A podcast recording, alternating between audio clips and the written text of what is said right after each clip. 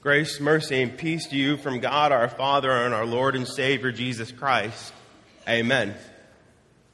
It's a difficult passage to preach on, so I'll be honest with you. I was chicken and saved it because I feared we'd be smaller with one service. So if I was going to take a chance and talk about it, I wasn't going to do it to a larger crowd. So thank you for being my guinea pigs. This uh, story, perhaps some of you, if you think back, um, I'm going to say, well, now, well, it's a good two decades ago.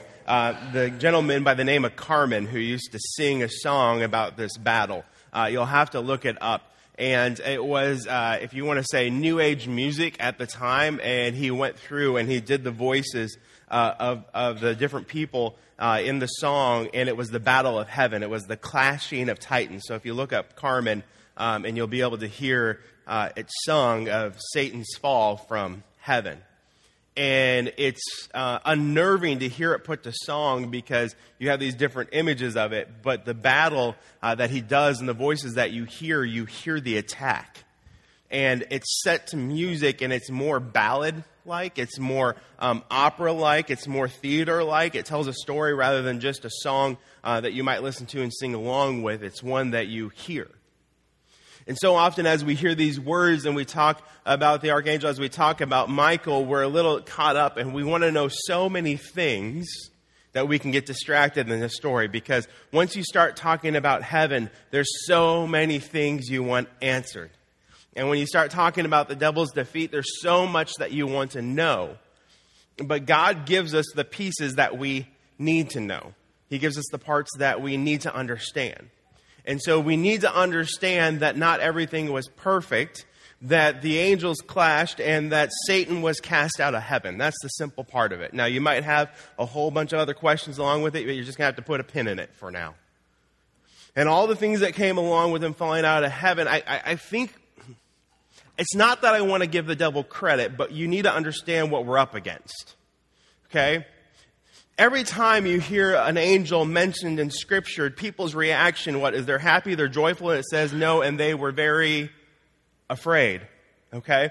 That there's something of a magnitude in their character, that there's something that you know you're standing in the presence of somebody who's not mortal, so to speak, or somebody that is not earthly, somebody that has something more to them than just our normal strength, our normal valor. And so, to know that Satan has that power that is not of our own, but is gifted to him by God, and that he fell from heaven, we need to know what we're up against.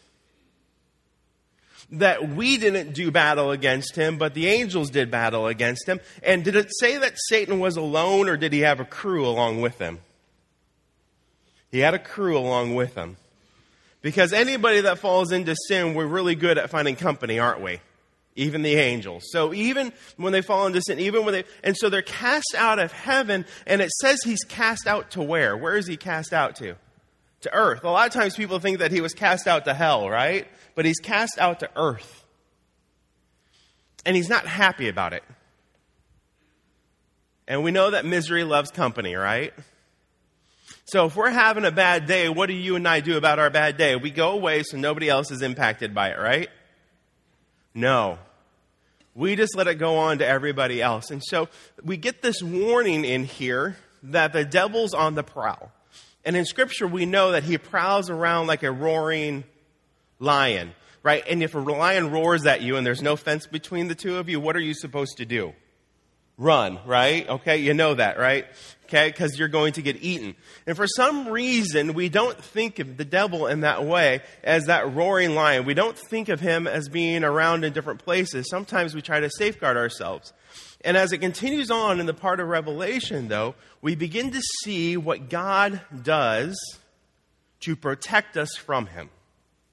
And the first name that is mentioned of how we are protected from him is the name of Jesus. Christ is mentioned. And he talks about the blood of the Lamb. He talks about what is shed for us and talks about what that accomplishes. So he notes what the bad is, and then he says how it's taken care of. He doesn't say how it's offset. He doesn't say how it's approached. He says how it's taken care of. There's completeness to his comment. Okay? It's not just something that is dealt with on a regular basis, but it's something that is completely taken care of in Christ. So, what do you and I do with that? Well, actually, if you want to grab your hymnals in front of you, I want you to open up to hymn number 464. So, hymn number 464. And some of you have sung this numerous times in your life. Some of you uh, may not be familiar with it. But traditionally, the time of season when hymn number 464 is sung, do you know what time of season it's sung? Easter. It's a hymn of victory. But it starts with these words that says the strife is o'er, the battle done. When you use the word strife and you use the word battle, does that conjure up something that's happy? Or does it t- come up with an idea of struggle, of work, of hardship? Right? Strife is not a light word. Okay? It should, con- it should create in you some feeling of that something had to be sacrificed. Something had to be given. It was not a simple task. It says, Now is the victory's, victor's triumph won. Now be the song of praise begun. And each refrain goes back to with the word Alleluia, of praise and gratefulness. Alleluia. A word of worship. Alleluia. A word of bended knee before the king.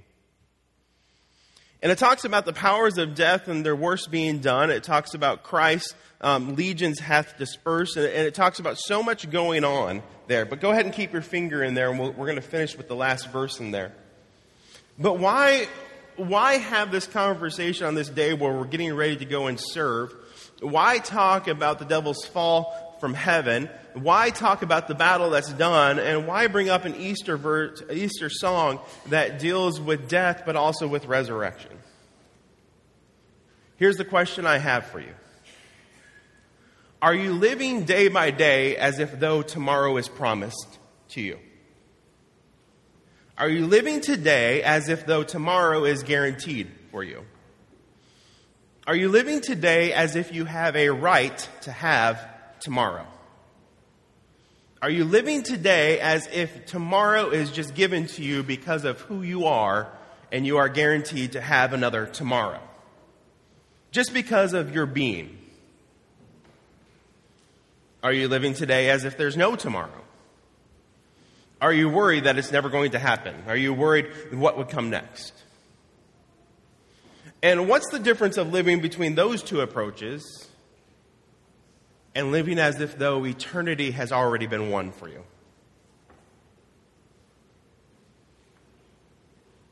Are you living as if tomorrow is promised? That you think it's actually going to happen? Are you worried that there might not be a tomorrow when you look at everything's going on? Or knowing that things are uncertain do you live knowing that eternity has been won for you? We take it for granted, don't we? Each day that as something comes up, as something gets in our way, as we encounter another struggle, or something good comes along, or somebody has it easier than us, or somebody has it better than us, or we have a great day, right? We take it for granted sometimes, thinking, oh, I'll get to that tomorrow. Sometimes we think that we can rectify a situation, thinking that we can apologize to somebody else, that tomorrow I'll fix things up because today I didn't have the chance, or I'm just too stressed and I can't handle it today. I just need to be done. I need to escape for a little bit. I need to go do something. I need a little little time off. I need a little bit of a break because you know what? I'll just take care of it tomorrow. See, you and I sometimes in our sinful selves, we think that tomorrow is promised to us. We think that we're owed it. We think that because of what we did, that we'll take care of talking to somebody tomorrow, even though we hurt them today, but we just need a little time to cool off. And so thinking as the earth, the world would talk to us, thinking in earthly matters, we think that we have the right to take the time of what we want to take. But we can also switch it and we can live in fear that tomorrow is never going to come. We can live in fear that we don't have enough time. We can live in fear that we don't know what we're doing. We can live in fear that we'll never reach everybody. And all of a sudden, that fear can become overpowering and squash us down to a point where we don't do anything, where we become immobilized. But what happens when you look at each and every day with all of its sins and all of its praises, knowing that you have eternal life won for you? That the strife that you have in your sins is over, and that the battle's already been won. That if an angel can cast out another angel from heaven, think of what God can do because he created the angels. Because he created you and me. The one who has power and dominion even over them and over the whole earth. And all of a sudden, when you and I begin to understand that Jesus Christ came into this world to die a death that we cannot die, to give of himself the way that we cannot give of ourselves, to pay a price with his very blood that we cannot pay, and that as you and I go into this world, right, baptizing all nations in the name of the Father, the Son, and the Holy Spirit, but it doesn't stop there, does it? It says, teaching them to obey everything I have commanded you, right? Teaching them what the devil went against, teaching them what God has asked them to do in relationship with, teaching them that He has forgiven our sins and won for us eternal life.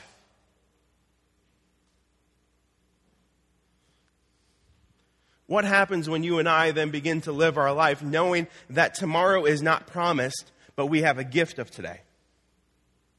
Because in that gift of eternal life, we've been equipped to take what we know and to share it with others, to take what we have been shown in Christ and give it to others, to take what has been given to us, the forgiveness of our sins, the washing away of our sins, and the working of us with the Holy Spirit, and we get to go and give that to somebody else because we know a promise that is for today and for all eternity. But it's not that we're just hoping for tomorrow, we're living today because of what we've been asked to do. The hymn finishes with these words Lord, by the stripes which wounded thee, from death's dread sting thy servants free, that we may live and sing to thee. Alleluia. Today, you and I have opportunity to sing praises to God by how we move our feet, by how we move our hands, and the words that we share. I pray that you will be a blessing to others, and may you know what was won for you on that day on Calvary, and may you know what is won for you this day, and may you know the gift of it for all eternity. May you be sure and certain of it as you share it with others, because we do not know what their tomorrow holds, but we know that our Savior already holds us. May that be your comfort and peace, and may you continue to reach to others this day. Amen.